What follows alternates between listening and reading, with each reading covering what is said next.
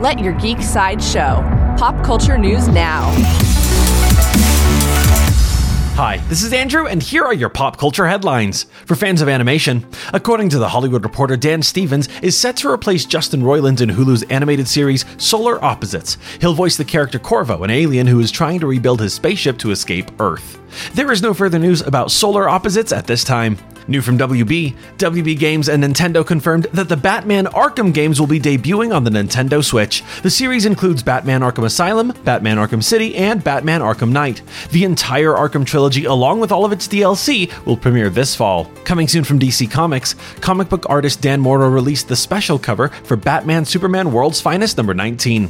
The comic book cover features Nicolas Cage as Superman, a timely poster since the character's first major appearance in The Flash. Batman Superman World's Finest number 19 will hit shelves in September.